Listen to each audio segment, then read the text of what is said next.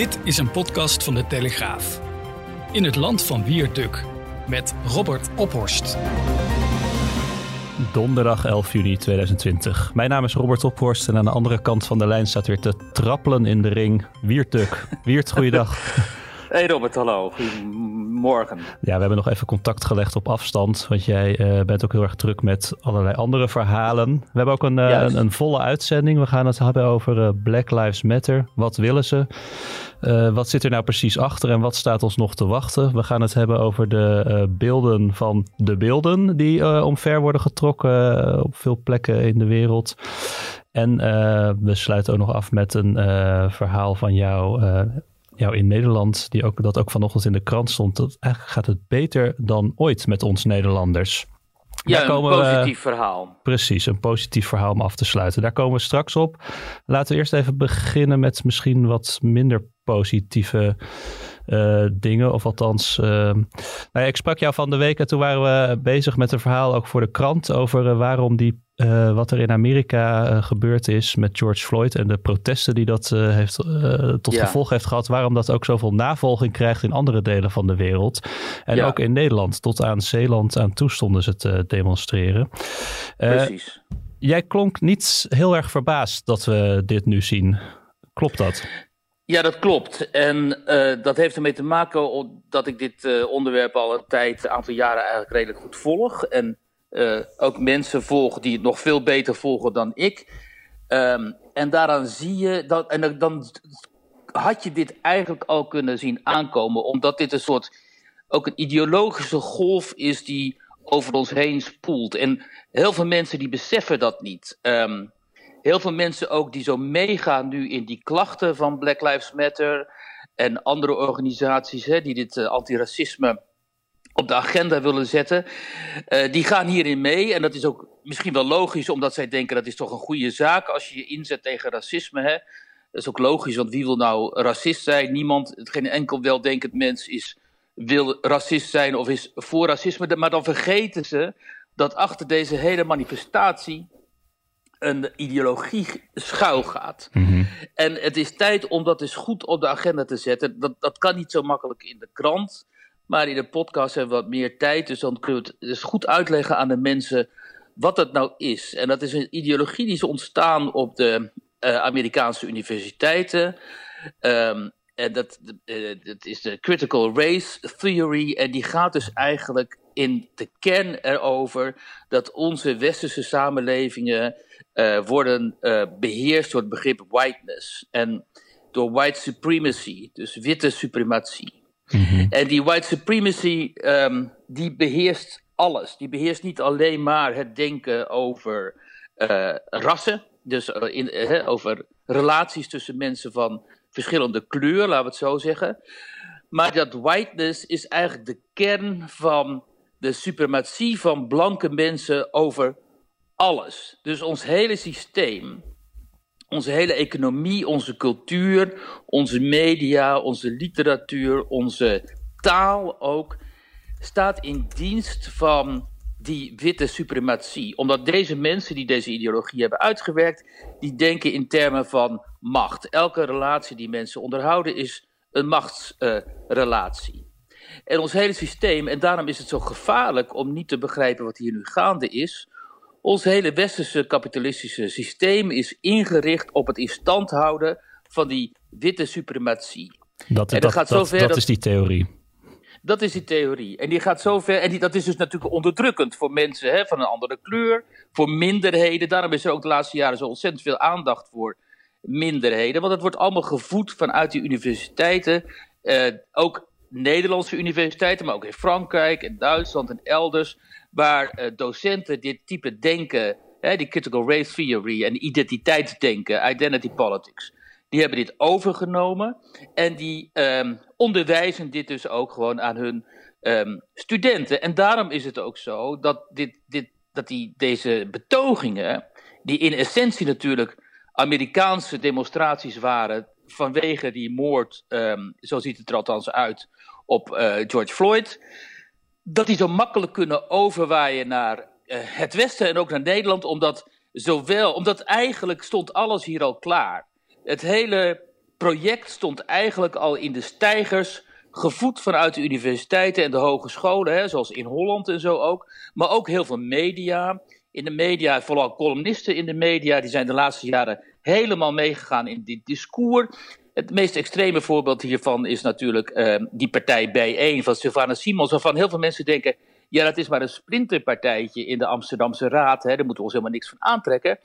Maar zij vertegenwoordigt dit type denken dat veel verder verbreid is dan alleen haar partij. En dat is wat we nu zien, hè. Je ziet nu dat um, alles is voorbereid op uh, groepen als Kick Out Zwarte Piet en, uh, en allerlei daaromheen. Um, satellietorganisaties die daaromheen um, cirkelen, die ook heel veel subsidie krijgen. Een partijtje als B één, maar ook, je ziet nu ook partijen als NIDA en zo, die springen dan ook op die bandwagon, omdat ze hetzelfde doel uiteindelijk hebben, dat is dat breken van die witte um, suprematie. En het gevaar ervan is, en dat zie je nu, dat is dat um, uiteindelijk dit ook gaat, zich gaat keren tegen de democratie en tegen de rechtsstaat. Omdat deze mensen zeggen, ja maar, hè, net als vroeger de mensen in de jaren zestig die demonstreren, die zeiden jullie rechtsstaat is de onze niet.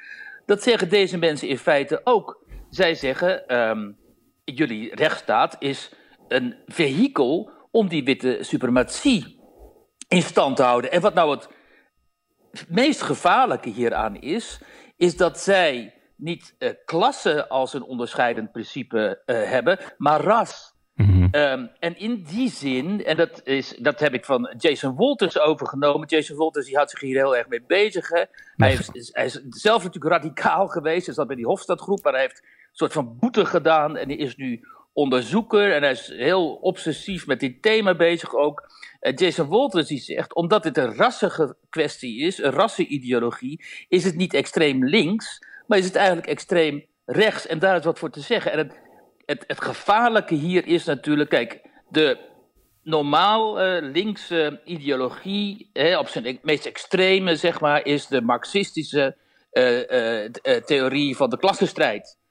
Maar nu, maar zij maken er een rassenstrijd van. Ja, want alles wordt en, teruggebracht tot je uh, huidskleur. Je bent, uh... Alles wordt teruggebracht op jouw huidskleur. Als jij blank bent, als je blank als witte wordt geboren, daarom gebruiken ze ook het gepolitiseerde woord term wit en niet blank.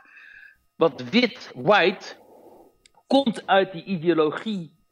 En daarom moeten wij ook altijd zeggen, wij dan, vind ik, wij critici hiervan, gebruik niet die term wit, want dan maak je jezelf onderdeel van dat politieke verhaal, dat politieke discours zoals het heet. Gebruik gewoon de term blank, die, die veel neutraler is. Maar goed, wat zij dus zeggen is, je wordt als witte geboren, witte man of vrouw, dus ben jij racistisch. Mm-hmm. Jij, want jij bent als witte deel van die white supremacy, van die whiteness. En je kunt pas, je kunt pas, uh, als je boete hebt gedaan, en dat zie je nu ook, al die mensen die op de knieën gaan, al die mensen die De, de, de voeten gaan wassen of de voeten gaan kussen van zwarte mensen, al die blanke mensen die dat doen, die doen boete.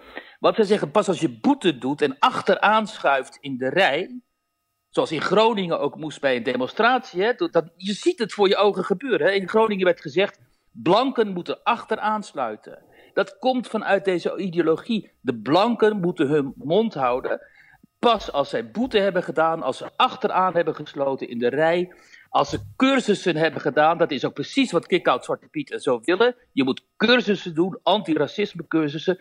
Pas als je die cursussen hebt afgesloten, dan kun je eindelijk verlost van die erfzonde van jouw racisme misschien deel gaan nemen aan een geheel nieuwe maatschappij, een geheel nieuw geordende samenleving, waar ook alle beelden bijvoorbeeld, dat zien we ook voor onze ogen gebeuren, waar alle beelden die nog verwijzen naar die witte suprematie zijn neergehaald. Dus hè, Jan Pieterszoon Coen moet weg, daar begint het mee. De grootste slavendrijver, hè, genocidepleger, die moet weg. Maar dat gaat eindigen met ook de beelden van Piet Hein, de beelden van Michiel de Ruyter. Uiteindelijk zal ook Willem van Oranje worden neergehaald. Het moet allemaal weg. Het is een hele destructieve ideologie. Uh, en het constructieve element daarin heb ik nog niet weten te ontdekken. Ik zie het niet, ik zie alleen maar deconstructie. En het grappige is dat deconstructie, en nou wordt het even ingewikkeld, is ook een kernbegrip in de postmoderne filosofie. Ja, sorry mensen. Het deconstrueren van taal, het deconstrueren van ideologieën, het deconstrueren van cultuur en literatuur is een kernbegrip. En wat wij hier nu zien is dit, dit postmoderne kernbegrip van deconstructie gaat samen met die rassenideologie.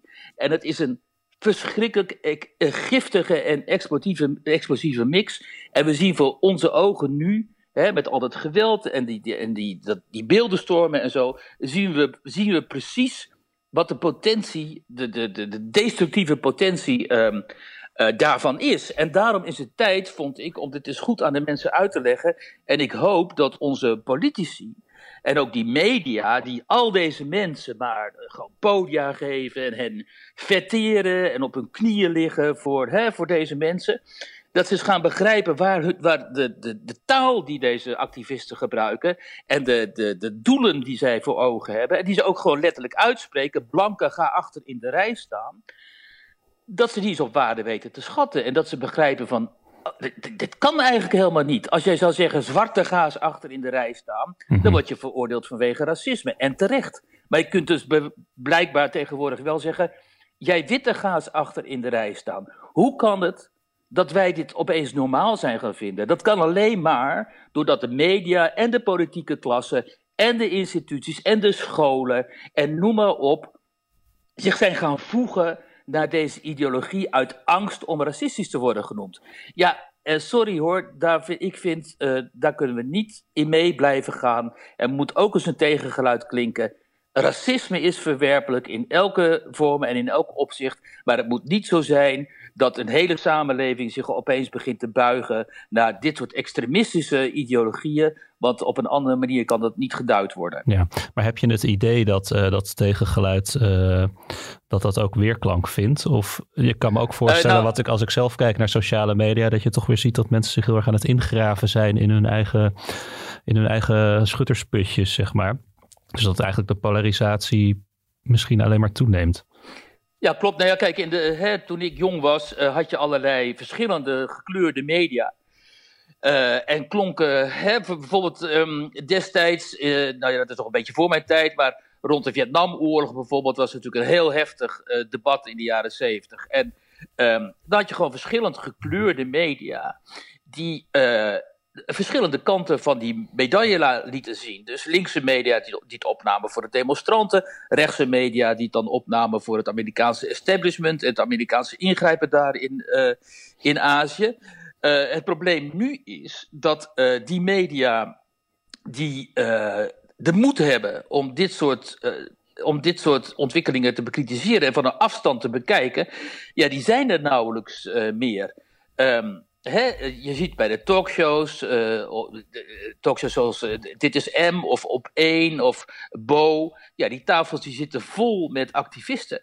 En er zit nooit meer de laatste weken iemand aan tafel die ook enige uh, kritiek heeft of met enige afstand uh, dit fenomeen uh, probeert te duiden. En in de, in de kranten en de tijdschriften zie je het ook nauwelijks meer. Dus het is een Um, Het is een soort uh, mono-opinie-landschap uh, geworden, waar één opinie heerst. En die opinie is bijna religieus geworden. Hè? En die, je ziet het ook in die merkwaardige aanbidding van die blanke mensen die dan op hun knieën gaan en die dan de, nota bene letterlijk de voeten gaan wassen van uh, zwarte activisten. Dat komt gewoon uit, hè? Dat, is, dat deed Christus. Hè? Dus het is een soort religie, seculiere religie uh, geworden, dit antiracisme. Um, uh, er is moed voor nodig om dat van enige afstand te bekijken en ook kritiek te durven leveren. Um, en de meeste uh, uh, opiniemakers, commentatoren en zo, ja, die blijken dit toch niet, uh, daar niet toe bereid te zijn. Uh, alleen is het in Nederland altijd wel zo van, uh, dat uiteindelijk mensen denken, ja, dat moet ook niet gekker worden. Er is ook nog zoiets als gezond verstand en we moeten wel met z'n allen verder. Mm-hmm. Het is een consensusland en het kan niet zo zijn, en ik hoop ook dat dat zo is, dat uiteindelijk uh, zeg maar de meest waanzinnige elementen uit dit soort denken uh, zullen triomferen. Ik hoop dat de verstandige elementen, zodat iedereen zich wat bewuster wordt van dat er inderdaad iets, zo sprake is, hè, dat er inderdaad sprake is van discriminatie op de arbeidsmarkt en andere vormen van, uh, van discriminatie vooral, hè, dat die aangepakt moeten worden en dat dat gewoon niet meer kan. Dat is prima, daar zijn de meeste Nederlanders zich natuurlijk ook bewust van. Maar het moet niet zo zijn dat, uh, dat, dat een ideologie hier uh, gewoon met open armen wordt binnengehaald en dat men daar onmiddellijk voor, um, nou ja, letterlijk dus op de knieën gaat. Um, uh, dus... Um, In, in het vertrouwen dat Nederland consensusland altijd wel weer een soort van vorm van samenleving weet te vinden, uh, ga ik daar ook dit keer maar van uit. Maar uh, heel makkelijk zal het niet worden, want je hebt natuurlijk gelijk. De polarisering op de sociale media vooral is enorm. Maar ja, we hebben vandaag ook een verhaal in de krant met de hoofdeconoom van C B S. Die zegt, ja, maar die sociale media en die... Die, die, die loopgraven tussen links en rechts, dat is niet wat ik in de werkelijkheid waarneem. En het grootste deel van de Nederlanders is gewoon heel gematigd. En dat zijn Nederlanders van alle rangen, standen, kleuren, rassen en etniciteiten. Dus um, hopelijk, he, hopelijk vindt in, in dat deel van Nederland, waar het gezond verstand kennelijk nog heerst, dan uiteindelijk uh, wordt daar de consensus gevonden. Ja, en nog even over uh, de beelden, de, de beeldenstorm, om het zo maar even te noemen. Want in, uh, in Hoorn is de discussie ook weer opgeleid over het beeld van ja. uh, Jan Pieterszoon Coen, een uh, lokale GroenLinks-fractie. Die heeft geopperd van dat beeld zou uh, misschien toch maar eens weg moeten en in de tuin van het uh, aanpalende museum gezet moeten worden. Ja. Uh, de geschiedenis herhaalt zich ook een beetje wat dat betreft. Want ik heb het nog even opgezocht. Tweeënhalf jaar geleden hebben we ook een keer een groot verhaal geschreven in, uh, in, in in de krant over die, diezelfde discussie. Ja, daar precies. Heb jij toen ook nog aan meegewerkt. Volgens mij werkte je toen nog niet zo heel lang bij, uh, bij de nee, Telegraaf. Nee, toen werkte je nog maar net geloof ik bij de krant, ja. Waar zie jij die discussie dan heen gaan? Want je zegt enerzijds hoop ik dat we hier toch wel weer het uh, soort redelijke midden weten te vinden en die, ja. uh, die, extreme, de, die extremiteiten een beetje uit kunnen vlakken. Ja. Maar tegelijkertijd, als we kijken naar beelden uit Engeland, waar uh, standbeelden van hun sokkel worden getrokken en in de haven worden gerold. Hoe, hoe denk jij dat dat in Nederland, die, die discussie zich zal voltrekken? Nou ja, het is uh, totaal niet uh, helpful, zoals de Engelsen zeggen. Dus het helpt helemaal niet als uh, wat een redelijke middenpartij zou moeten zijn als D zesenzestig, hè, links-liberaal, beetje links van het midden. Als ook iemand als Rob Jetten dan gaat oproepen eigenlijk. Hè, die, die, die, die sfeer gaat aan van anti-wit uh, sentiment, gaat aanwakkeren. En dat is wat hij op dit moment doet. Ja, hij zei in een videoboodschap dat alle mensen met moeilijke namen... Moet je, moet je nagaan hoe ze over mensen denken. Dat alle mensen met moeilijke namen uh, te maken krijgen in Nederland met racisme. Nou, dat is helemaal niet zo. Want op Twitter melden zich allemaal mensen met zogenaamd moeilijke namen. Die zeiden, nou, ik heb in mijn hele leven nog nergens last van gehad. Dus be- bemoei je in vredesnaam niet met mij. Maar D zesenzestig wakkert dus heel erg dit anti-witte sentiment aan.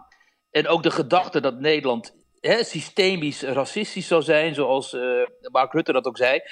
Um, het tegengeluid moet natuurlijk komen uit uh, partijen als uh, de, uh, C D A... En V V D, Klaas Dijkhoff, die zou moeten opstaan en die zou moeten zeggen... jongens, hè, met dat, met dat wat, wat volks-Brabantse uh, sentiment van hem... zou die moeten zeggen, jongens, tut, tut, tut, het is nou wel mooi geweest en zo. Ga even normaal doen.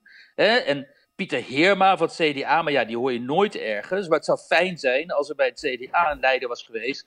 die nu uh, het burgerlijke midden... het christelijk burgerlijke midden had kunnen vertegenwoordigen... en had kunnen zeggen, ja, maar jongens, uh, dit past helemaal niet bij Nederland... zo gaan we niet met elkaar om, dus kappers met die onzin... en kijk even naar de feiten. Maar helaas horen we die uh, geluiden helemaal niet. Dus de politiek, uh, de politiek is volstrekt leeg. De politiek laat... Uh, zo, de, de, het, in de politiek gaat het debat op, wordt op de, op de flanken gevoerd... dus door Wilders en, hè, en aan, de andere kant, aan de andere kant die partijen... die dan met Black Lives Matter en zo eh, meegaan. Dus dat is al fout. De media doen het net zo. Dus um, uh, ja, je mag hopen dat er vanuit de bevolking zelf nu... dus vanuit de mensen zelf, dus de burgerinitiatieven, gemeenschapszin... mensen in de verenigingen die met elkaar omgaan. Hè, want er is natuurlijk heel levendig verenigingsleven in Nederland. Een vrijwilligerswerk. Dat al die mensen gewoon hun koppen bijhouden. En zeggen, ja, maar dit soort extremistisch gedachtegoed... dat is helemaal niet wat onze ervaring is. Uh, hè, op het werk of gewoon in ons dagelijks leven. Dus daar willen we gewoon helemaal even uh, niks mee te maken hebben. Maar ja, Je weet het niet. Kijk, wat betreft die beeldenstorm. Uh, het is wel goed als mensen weten dat iemand als die Coen, dat dat een grote schoft is geweest. Dat is gewoon een genocidepleger geweest. En ik ben, wat, wat die standbeelden of die monumenten voor hem betreft, uh, ook wel, uh, zit ik wel in dubio. Kijk, ik vind, je moet uh, je geschiedenis... Uh, ik ben historicus en je moet de geschiedenis op zijn merites uh, beoordelen en van alle kanten kunnen bekijken. En je moet de geschiedenis op een gegeven moment ook met rust kunnen laten en kunnen zeggen, oké, okay, nou ja, zo was het en nu is het uh, anders. Um, maar of je dan zo'n standbeeld van Coen, of je dat op zijn sokkel moet laten staan, of dat je dat moet verwijderen.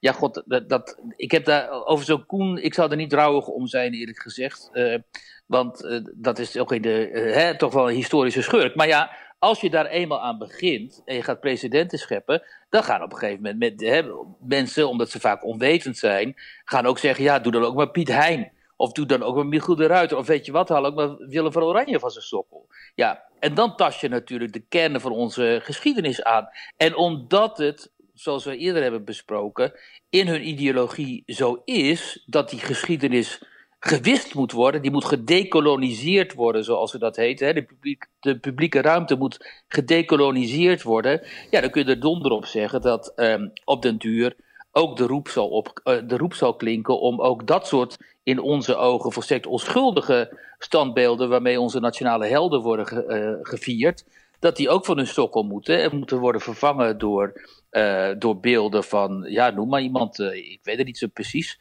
maar misschien moeten we overal alleen nog Nelson Mandela of zo op een sokkel gaan zetten. Kijk, dat is hun manier van denken. Dus als je eenmaal gaat toegeven, dan houdt het niet op. Heel veel Nederlanders die dachten natuurlijk ook van, weet je wat, Uh, we geven gewoon toe aan die eis dat Zwarte Piet moet worden afgeschaft. En dan zijn we van het gezeur af. Dan gaan we gewoon met z'n allen weer verder. En dan hebben we hè, het probleem opgelost. Maar ja, nu blijkt dus dat dat helemaal niet zo is. Je begint met Zwarte Piet. Uh, je eindigt met de slavernij. Je eindigt met uh, herstelbetalingen. Uh, beelden moeten van de sokkel. De taal moet gedekoloniseerd worden. Hè? We, de, De, dat zoveel mensen nu al het begrip wit hanteren in plaats van blank. Nou ja, dat is mm-hmm. natuurlijk uh, opmerkelijk. Um, de literatuur moet gedekoloniseerd. Dus er zijn ook mensen die al zeggen, Uh, uh, kijk eens naar die boekenkasten van die blanke mensen, wat er allemaal in staat. Er staan heel veel boeken in die zijn racistisch, die moeten we gaan verbieden. Uiteindelijk kom je in een soort Orwelliaanse samenleving uh, terecht, waarin uh, een kleine groep bepaalt wat de andere mensen mogen denken en vinden en zeggen. En we zien nu ook al, hadden ook in de krant uh, over gehad, dat um, hele bange omroepen en zo, die beginnen met het uh, wissen van series en films. Hè. Gone with the Wind mm-hmm. wordt nu uh, wordt niet, niet meer gestreamd, las ik. En in Engeland hebben ze die ontzettend grappige serie Little Britain uh, geschrapt, uh, omdat dat, dat ook racistisch zou zijn allemaal. Ja, wie bepaalt dat? Hè? En waar blijft dan de humor? En ja, je kunt er donder op zeggen dat zometeen elke vorm van satire onmogelijk wordt gemaakt. Dus dan komen we in een volstrekt humorloze samenleving met een hele karige cultuur, Uh, waarin mensen geen vragen meer durven te stellen, waarin media en politiek volledig in de pas lopen, Uh, die totaal geïdeologiseerd is. Ja, want Kijk, Little, Britain, zeggen, Little Britain is verwijderd van uh, Netflix. Dat is natuurlijk een platform. Ja, wat, of is hij niet door de B B C verwijderd? Ik weet niet, niet meer. In ieder geval, hij mocht, uh, het mocht niet meer gezien worden. Want daar gaat het natuurlijk om. Burgers worden niet meer geacht zo volwassen te zijn en zo redelijk dat zij dit programma, dit soort programma's kunnen waarderen op uh, hun intrinsieke bedoeling, namelijk dat het satire is en niet racist als racistisch is bedoeld. Mm-hmm. Ja, en er zijn dus kennelijk groepen, ben, uh, he, i- deze ideologen, die vinden dat zij de burgerij moeten voorschrijven wat die wel en niet mag zien, lezen, horen, zeggen, denken. Kijk, heel veel mensen zullen nu zeggen, god, die Wierd Duk die draait helemaal door. Wat denkt hij wel niet? Is hij gek geworden of zo? Maar dit is de uiterste consequentie. En we hebben het in het verleden al zo vaak gezien. Eh, en we hebben ook al zo vaak gezien wat dit soort totalitair denken toe leidt. En, um, uh, en zeker, het gaat maar om een kleine groep, een harde kern. Maar ik verbaas me erover hoezeer uh, die groep toch invloed heeft weten te vinden in met name de Amerikaanse samenleving en ook bij ons. En als je nu ziet dat bijvoorbeeld in Seattle al een autonome, autonomous zone is ingericht. Een aantal, een deel van een wijk daar is afgezet en is door deze mensen zeg maar in bezit genomen. En daar gelden opeens hele andere wetten. Daar gelden dus niet meer de wetten van het land, maar de wetten van die autonome zone. Nou, dan uh, begin ik toch wel uh, hè, de signalen te zien van wat kennelijk een soort uh, opstand uh, aan het worden is. Maar ook een soort segregatie. Eigen wijken. Ja, precies. En dat is natuurlijk het ironische ervan. Hè? Want normaal gesproken zijn dit soort extreem linkse denkers... die zijn natuurlijk tegen grenzen en tegen muren. En uh, hè, we zijn solidair met de hele wereld. Dus we zijn allemaal... Uh, allemaal uh, cosmopolieten en wereldburgers, maar uh, in Seattle uh, schermen ze onmiddellijk de poel af en, en bouwen een eigen muur op tegen, tegen de rest van het land. En uh, ja, dat is natuurlijk wel weer, weer heel ironisch, moet ik zeggen. Je had het er net al even over. Um...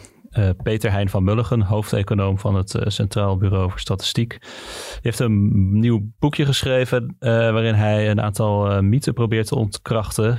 Kern van het verhaal is eigenlijk, het gaat veel beter dan we uh, denken in Nederland. Ja, en dat is dus een, een verhaal dat eigenlijk totaal in tegenspraak is met uh, alles wat ik hiervoor heb uh, gezegd.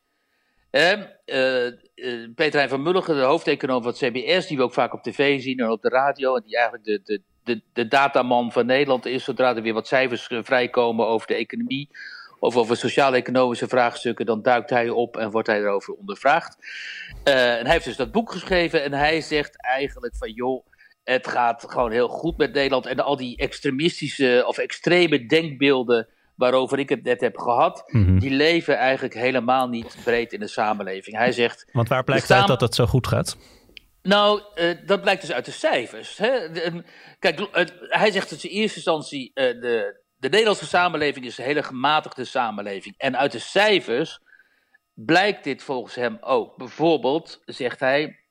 het is helemaal niet zo dat die ongelijkheid... Uh, enorm is toegenomen de afge- afgelopen jaren, die kloof tussen rijk en arm. Natuurlijk zijn er rijken en er zijn er armen, maar tweeënzeventig procent van de Nederlanders verkeert ergens in dat middengebied, wordt eigenlijk tot de middenklasse, de lagere middenklasse of de hogere middenklasse. En uh, zoveel uh, ontloopt elkaar dat uh, allemaal niet. Hij zegt ook, hè, er is internationaal zoveel te doen over die één procent, die één procent van de wereldbevolking, die eigenlijk het hele, uh, alle rijkdom... Uh, in handen heeft, maar dan zegt hij... ja, maar daar, horen, daar behoren heel veel Nederlanders ook toe. Iedereen met een, beetje, met een bovenmodaal inkomen... en met een, uh, met een uh, eigen woning van vier, vijf ton... en dat zijn er gewoon heel veel in Nederland... die behoort eigenlijk al tot die, tot die één procent. Hij zegt ook, er zijn veel meer rijken in Nederland... dan dat er armen zijn in Nederland. En... Uh, Over één mythe, dat is wel belangrijk dat mensen dat weten, eh, want omdat ik die zelf ook vaak heb aangehaald. Eh, dat is die analyse van de Rabobank, die zei, vorig jaar meen ik, eh, het besteedbaar inkomen voor, gez- voor huishoudens in Nederland eh, staat al veertig jaar stil.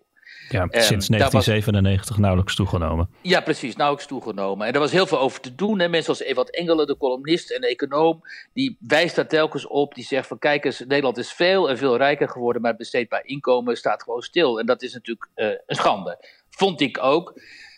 Maar nu is uh, Van Mulligen gaan kijken in die cijfers en hij zegt ja, maar het gaat over huishoudens. Het besteedbaar inkomen van huishoudens...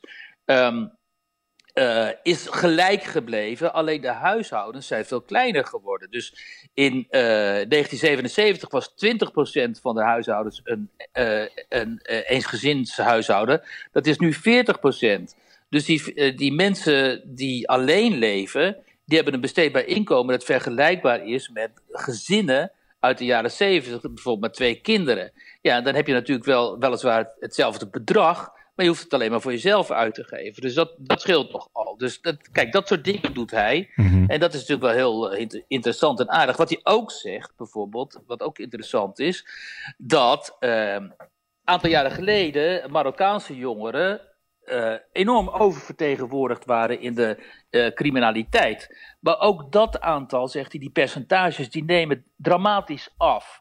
Het is nu zo dat er niet meer zoveel verschil is in... uh, etniciteit, zegt hij, wat betreft uh, die uh, criminaliteit, uh, dat, dat moeten we toch wel eens, nog eens goed gaan onderzoeken of dit precies klopt. Maar in een graphic die, die, die, die hij erbij heeft staan, zie je wel inderdaad dat de criminaliteit onder Mar- Marokkaanse jongeren uh, sterk afneemt. Wat natuurlijk aan de andere kant niet uh, betekent dat er niet een mokromafia zou zijn die, die extreem gewelddadig is en on- ondermijnend. Maar het is ook niet meer zo dat nou bijna hè, dat nou enorme percentage Marokkaanse jongeren met justitie uh, in aanmerking komen. En als laatste dan, als ik dat mag zeggen, is ook interessant dat hij zegt: de samenhang in Nederland, de gemeenschapszin is veel groter dan je zou vermoeden op basis van al die uh, sombere verhalen. Nederland is natuurlijk sowieso een land waar de gemeenschapszin uh, heel sterk is ontwikkeld. Maar, zegt hij, het is ook zo dat steeds meer mensen uit de allochtone kring, Turk, Marokkanen, noem maar op, meedoen aan, die, uh, uh, aan dat sociale weefsel, zeg maar. Dus dat ze gaan part- participeren in verenigingen, in uh, vrijwilligerswerk, in buurtwerk. En dat, dat zie ik ook wel. Hè. Ik kom wel in die wat armere wijken, zeg maar. En dan zie je heel vaak inderdaad dat uh, bijvoorbeeld Marokkaanse dames Uh, Uh, uh, een eetclub hebben georganiseerd en gaan koken voor mensen in de wijk en zo. Hè? En dan, dan kom je daar en in zo'n keuken loopt dan echt van alles rond, weet je wel. Van Marokkaanse tot, tot Kaapverdi's, tot Turks, tot Nederlands, alles loopt daar door elkaar heen en is daar aan het koken en dan maken ze ook verschillende maaltijden en zo. Dus dat is inderdaad, dat, dat klopt. Ja. Dat, uh, hè? En dan zie je ook heel vaak, uh, wat ik ook interessant vind, dat die mensen zich niet zozeer meer identificeren met hun land van herkomst per se, of met, per se met Nederland. Maar dan voelen ze zich in eerste instantie inwoner van de wijk. En dan vervolgens van de stad, bijvoorbeeld Rotterdam. En dan voelen ze zich echt Rotterdammer. En dus die, die, die identiteiten die zijn dan ook heel erg uh, gelaagd um, aan het worden. En dat zijn hele interessante sociolo- sociologische ontwikkelingen. Nou ja, en in jouw verhaal van de... met uh, Van Mulligen komt ook een andere sociologische term naar voren. En dat is een term die jij eerder deze week in een ander verhaal ook al uh, liet passeren. Ja, normatieve ophoging. Ja. Leg even uit wat, wat daarmee wordt bedoeld. Want dat is wel ja, dat een... vind ik ook een heel interessant fenomeen. Dat is een term van uh, Gabriel van der Brink, uh, socioloog. En die be- betekent dat... Um, nou ja, eigenlijk worden we natuurlijk steeds beschaafder. Samenleving, westerse samenleving worden steeds hoogopgeleider. Mensen uh, worden ze steeds ook... Uh, Die, socialis- die emanciperen zich steeds meer, laten we het zo zeggen. Het, het civilisatieproces heet dat. En um, in Nederland zijn we nu op, aangekomen op, op, een, uh, op een niveau dat echt heel veel mensen hoog opgeleid zijn. En daarmee gepaard gaat ook een soort gevoeligheid voor uh, misstanden die mensen niet langer uh, verdragen. Ja. Dat heet normatieve ophoging. Je ziet dat heel sterk in het uh, racisme-debat. Het is namelijk helemaal niet zo dat racisme systemisch zou zijn, zoals uh, Mark Rutte zegt, of dat racisme een enorm probleem zou zijn in de Nederlandse samenleving. Juist niet. Racisme neemt heel sterk af. We waren vroeger met z'n allen veel racistischer dan nu. Alleen, we verdragen het niet meer. Dus de, de norm is dat we antiracist zijn geworden. We accepteren niet meer dat er Uh, racisme is, net zoals dat we eigenlijk niet accepteren dat er armoede is. We accepteren ook niet dat mensen doodgaan van de honger. He, dat, dat, daar doen we wat aan. En inmiddels is het zo, dat soort problemen zijn opgelost. Mensen gaan niet meer dood van de honger. Mensen staan niet in de kou. En nu zijn dit soort problemen voor ons niet langer uh, uh, acceptabel. He, dus we zeggen nu, we accepteren gewoon racisme niet. Um, Waardoor we extra gevoelig zijn geworden. En elk incident, elk racistisch incident, uh, wordt gemeld en enorm wordt opgeblazen. En ook op andere niveaus zie je die normatieve ophoging. Dat van, van Mulligen gaf een heel leuk, leuk voorbeeld. Vroeger was het zo op de kermis, op de lokale kermis. Dan kwamen opgeschoten jongeren uit verschillende dorpen. Die kwamen, gingen daar naartoe en die begonnen met elkaar te matten. En het was altijd zo, hè? Je kent het wel in Noord-Holland en zo, gewoon knokken, klaar is Kees. Maar nu verdragen we dat niet meer. We vinden dat onacceptabel uh, en we zeggen uh, dat is zinloos geweld. Uh, wij schrijven het erover, hè, de Telegraaf, andere media. En dan wordt het echt een enorm ding. En dan gaan mensen zeggen van zo, moet je kijken, zegt het kan toch niet in een beschaafd land en zo. Ja. En dat, dus er is een enorme gevoeligheid voor. Um, dat, dat, is, dat is zo. Uh, aan de andere kant denk ik dan, als wij die gevoeligheid hebben voor dit soort fenomenen, wat goed is, um, Hoe kan het dan dat die, bijvoorbeeld die, die mokromafia zo super gewelddadig is geworden, zonder dat onze autoriteiten uh, daar echt een weerwoord op uh, hebben gevonden? Hè? En um, nou ja, je kunt nog wel andere problemen bedenken waarvan je denkt, nou, als die normatieve ophoging echt maatschappijbreed geldt, dan mag je ook wel voor andere problemen uh, gelden. Maar goed, dat is dan mijn persoonlijke uh, idee. Um, maar dat verklaart natuurlijk veel. Die normatieve ophoging verklaart dat racisme eigenlijk uh, daalt. Wat heel goed zou zijn als mensen als Sylvana Simons en zo dat ook eens een keer zouden onderkennen. Maar tegelijkertijd dat de gevoeligheid ervoor zo groot is geworden dat het echt een heel groot maatschappelijk thema heeft uh, kunnen worden weer. Ja. Um, we zijn alweer eigenlijk door de tijd heen. Het gaat ja. hard. Jij bent bezig met uh, een verhaal over de, de discussie rond de beelden, begreep ik. Dus daar ja, gaan we nog het verhaal om. Over de beeldenstorm voor morgen, ja. Nou ja, het, zijn drukke, het is een drukke week voor je wat uh, verhalen betreft, ja. geloof ik. Over de deconstructie inderdaad van het publieke domein. Daar gaat het over eigenlijk. Ja. Oké, okay, we gaan het lezen. Fantastisch hoe we uiteindelijk ook nog allerlei postmoderne filosofieën in de krant uh, kunnen krijgen. Zo is het. Wierd, ik uh, dank je hartelijk. Alle luisteraars ja, ook weer bedankt. En graag tot volgende week. Ja, tot volgende week. Dank je wel. Interesse in meer podcasts? Luister dan naar Afhameren met Wouter de Winter. Een wekelijkse podcast met het laatste nieuws uit Den Haag. Scherpe analyses, opmerkelijke fragmenten en een blik achter de schermen.